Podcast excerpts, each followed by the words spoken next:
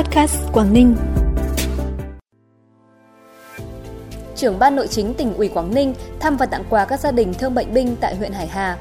Huyện Vân Đồn giảm 107 hộ nghèo. Việt Nam xuất sắc xếp thứ tư trên 104 tại Olympic toán học quốc tế năm 2022. Trung Quốc phát hiện virus gây bệnh tả ở rùa, tấn công hệ thần kinh tại Vũ Hán là những thông tin đáng chú ý sẽ có trong bản tin podcast tối nay thứ 6 ngày 15 tháng 7.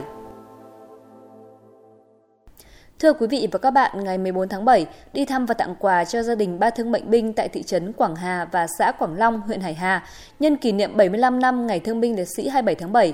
Đồng chí Vũ Xuân Diện, Ủy viên Ban Thường vụ, trưởng Ban Nội chính tỉnh ủy Quảng Ninh đã thăm hỏi sức khỏe, cuộc sống của các gia đình chính sách và bày tỏ sự tri ân sâu sắc đối với những đóng góp, hy sinh của các gia đình và công lao to lớn mà các thế hệ cha anh đã cống hiến, hy sinh trong các cuộc kháng chiến giành độc lập tự do cho Tổ quốc. Đồng chí cũng đề nghị cấp ủy đảng, chính quyền địa phương tiếp tục chăm lo đời sống vật chất, tinh thần cho các gia đình chính sách, người có công, thể hiện đạo lý uống nước nhớ nguồn của dân tộc. Sáng nay tại thành phố Hạ Long, Tập đoàn Công nghiệp Than khoáng sản Việt Nam TKV tổ chức hội nghị sơ kết công tác 6 tháng đầu năm, triển khai nhiệm vụ 6 tháng cuối năm 2022.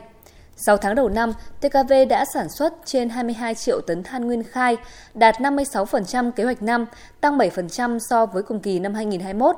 Than tiêu thụ là 24,6 triệu tấn, đạt 57% kế hoạch năm. Doanh thu toàn tập đoàn trên 81.000 tỷ đồng, đạt 61,6% kế hoạch năm. Nộp ngân sách nhà nước hơn 11.000 tỷ đồng, tăng 25% so với cùng kỳ năm 2021.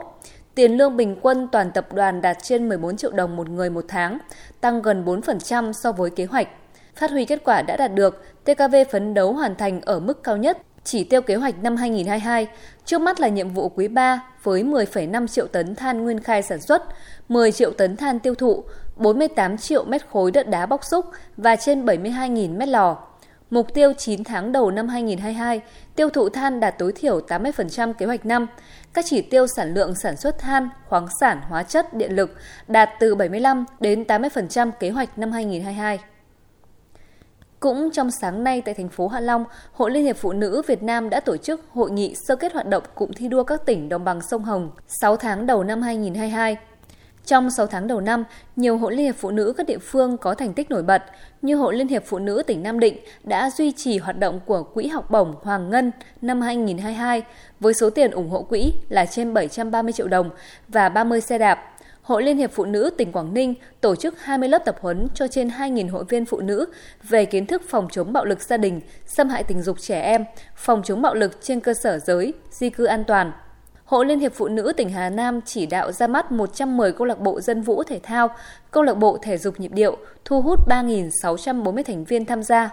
Sau tháng cuối năm, Hội Liên hiệp Phụ nữ các địa phương sẽ tiếp tục tăng cường kết nối, tăng khả năng tiếp cận nguồn lực, hỗ trợ phụ nữ khởi sự kinh doanh, khởi nghiệp, góp phần lan tỏa tinh thần khởi nghiệp, đổi mới sáng tạo trong cán bộ hội viên phụ nữ thực hiện các giải pháp hỗ trợ tư vấn, giới thiệu việc làm và chuyển đổi ngành nghề phù hợp cho phụ nữ bị ảnh hưởng bởi dịch COVID-19 thực hiện kế hoạch của Ủy ban nhân dân tỉnh về phát triển trồng rừng gỗ lớn với các loại cây bản địa lim rổi lác trên địa bàn tỉnh. Với sự quyết tâm cao, 6 tháng đầu năm, thành phố Uông Bí đã trồng được 41,5 ha, bằng 83% kế hoạch tỉnh giao và bằng 75,4% kế hoạch thành phố giao. Trong đó đã trồng được 3.550 cây lim, 29.570 cây rổi và 4.330 cây lát.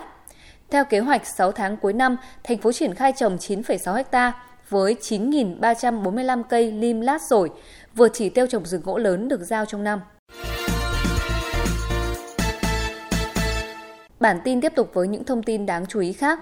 Đầu năm 2022, huyện Vân Đồn còn 107 hộ nghèo. Với quyết tâm hoàn thành chương trình xây dựng nông thôn mới, huyện Vân Đồn đã có nhiều giải pháp để quyết tâm xóa hết hộ nghèo trong đó tập trung hỗ trợ về xây sửa nhà ở đối với những hộ gia đình thiếu hụt về diện tích và kết cấu nhà ở, hỗ trợ về ngư cụ sản xuất đối với những hộ thiếu phương tiện sản xuất, cấp học bổng đỡ đầu đối với trẻ em có hoàn cảnh khó khăn và đặc biệt khó khăn, tặng sổ tiết kiệm đối với những đối tượng bảo trợ xã hội, những gia đình còn khó khăn về thu nhập. Nhờ đó đến hết 6 tháng đầu năm, toàn huyện đã giảm 102 hộ nghèo, đạt 145,7% kế hoạch đề ra. Từ ngày hôm nay đến hết ngày 17 tháng 7, huyện Hải Hà tổ chức đợt tiêm chủng vaccine phòng COVID-19 đợt 3 cho trẻ em từ đủ 5 tuổi đến dưới 12 tuổi trên địa bàn huyện. Trong đó có trên 4.400 trẻ tiêm mũi 1, trên 930 trẻ tiêm mũi 2, tiến hành tại tổng số 12 điểm tiêm. Sáng nay tại Tiểu đoàn huấn luyện cơ động, Bộ Chỉ huy Bộ đội Biên phòng tỉnh tổ chức bế giảng khóa huấn luyện chiến sĩ mới năm 2022. Sau 4 tháng huấn luyện, 90 chiến sĩ mới đã được tuyên truyền, giáo dục về truyền thống cách mạng của quân đội, của lực lượng Bộ đội Biên phòng tỉnh Quảng Ninh, rèn luyện phẩm chất đạo đức lối sống, được trang bị kiến thức, kỹ năng cơ bản về chính trị, quân sự, pháp luật và nghiệp vụ biên phòng. Sau lễ bế giảng, các chiến sĩ được điều động về các đơn vị cơ sở trên các tuyến biên giới của tỉnh để thực hiện nhiệm vụ quản lý, bảo vệ chủ quyền an ninh biên giới và các tổ chốt phòng chống dịch COVID-19. Tin trong nước, ngày hôm nay theo thông tin từ Bộ Giáo dục và Đào tạo, 6 học sinh Việt Nam tham gia cuộc thi Olympic toán học quốc tế năm 2022 tổ chức tại Na Uy đều đoạt giải, gồm 2 huy chương vàng, 2 huy chương bạc và 2 huy chương đồng. Với thành tích này, đội tuyển Olympic toán học quốc tế Việt Nam xếp thứ tư trên 104 quốc gia, vùng lãnh thổ tham gia, sau Trung Quốc, Hàn Quốc và Mỹ. Tin quốc tế, giới chức Trung Quốc đã phát hiện virus gây bệnh tả ở một học sinh tại thành phố Vũ Hán, đồng thời tìm thấy virus trong các mẫu từ mai rùa ở một chợ thực phẩm. Được biết virus gây bệnh tả nói trên tấn công dây thần kinh nhạy cảm của con người, trong đó có những người đã từng mắc COVID-19. Bất chấp việc chưa có dấu hiệu chắc chắn về một đợt bùng phát dịch tả, cư dân thành phố Vũ Hán vẫn rất lo ngại, khiến vấn đề này trở thành chủ đề nóng nhất trên trang mạng xã hội Twitter, Weibo ở Trung Quốc hôm nay với 200 triệu lượt đọc. Phần cuối bản tin là thông tin thời tiết trên địa bàn tỉnh. Trong đêm nay và ngày mai, tỉnh Quảng Ninh chịu ảnh hưởng của rìa Bắc dạnh áp thấp có trục qua Bắc Trung Bộ suy yếu, trên cao áp cao cận nhiệt đới cường độ ổn định. Thời tiết các khu vực trong tỉnh phổ biến, mây thay đổi, gần sáng và sáng có lúc có mưa rào rải rác và có nơi có rông, trưa chiều trời nắng. Trân trọng cảm ơn quý vị và các bạn đã dành thời gian quan tâm bản tin. Xin kính chào tạm biệt và hẹn gặp lại.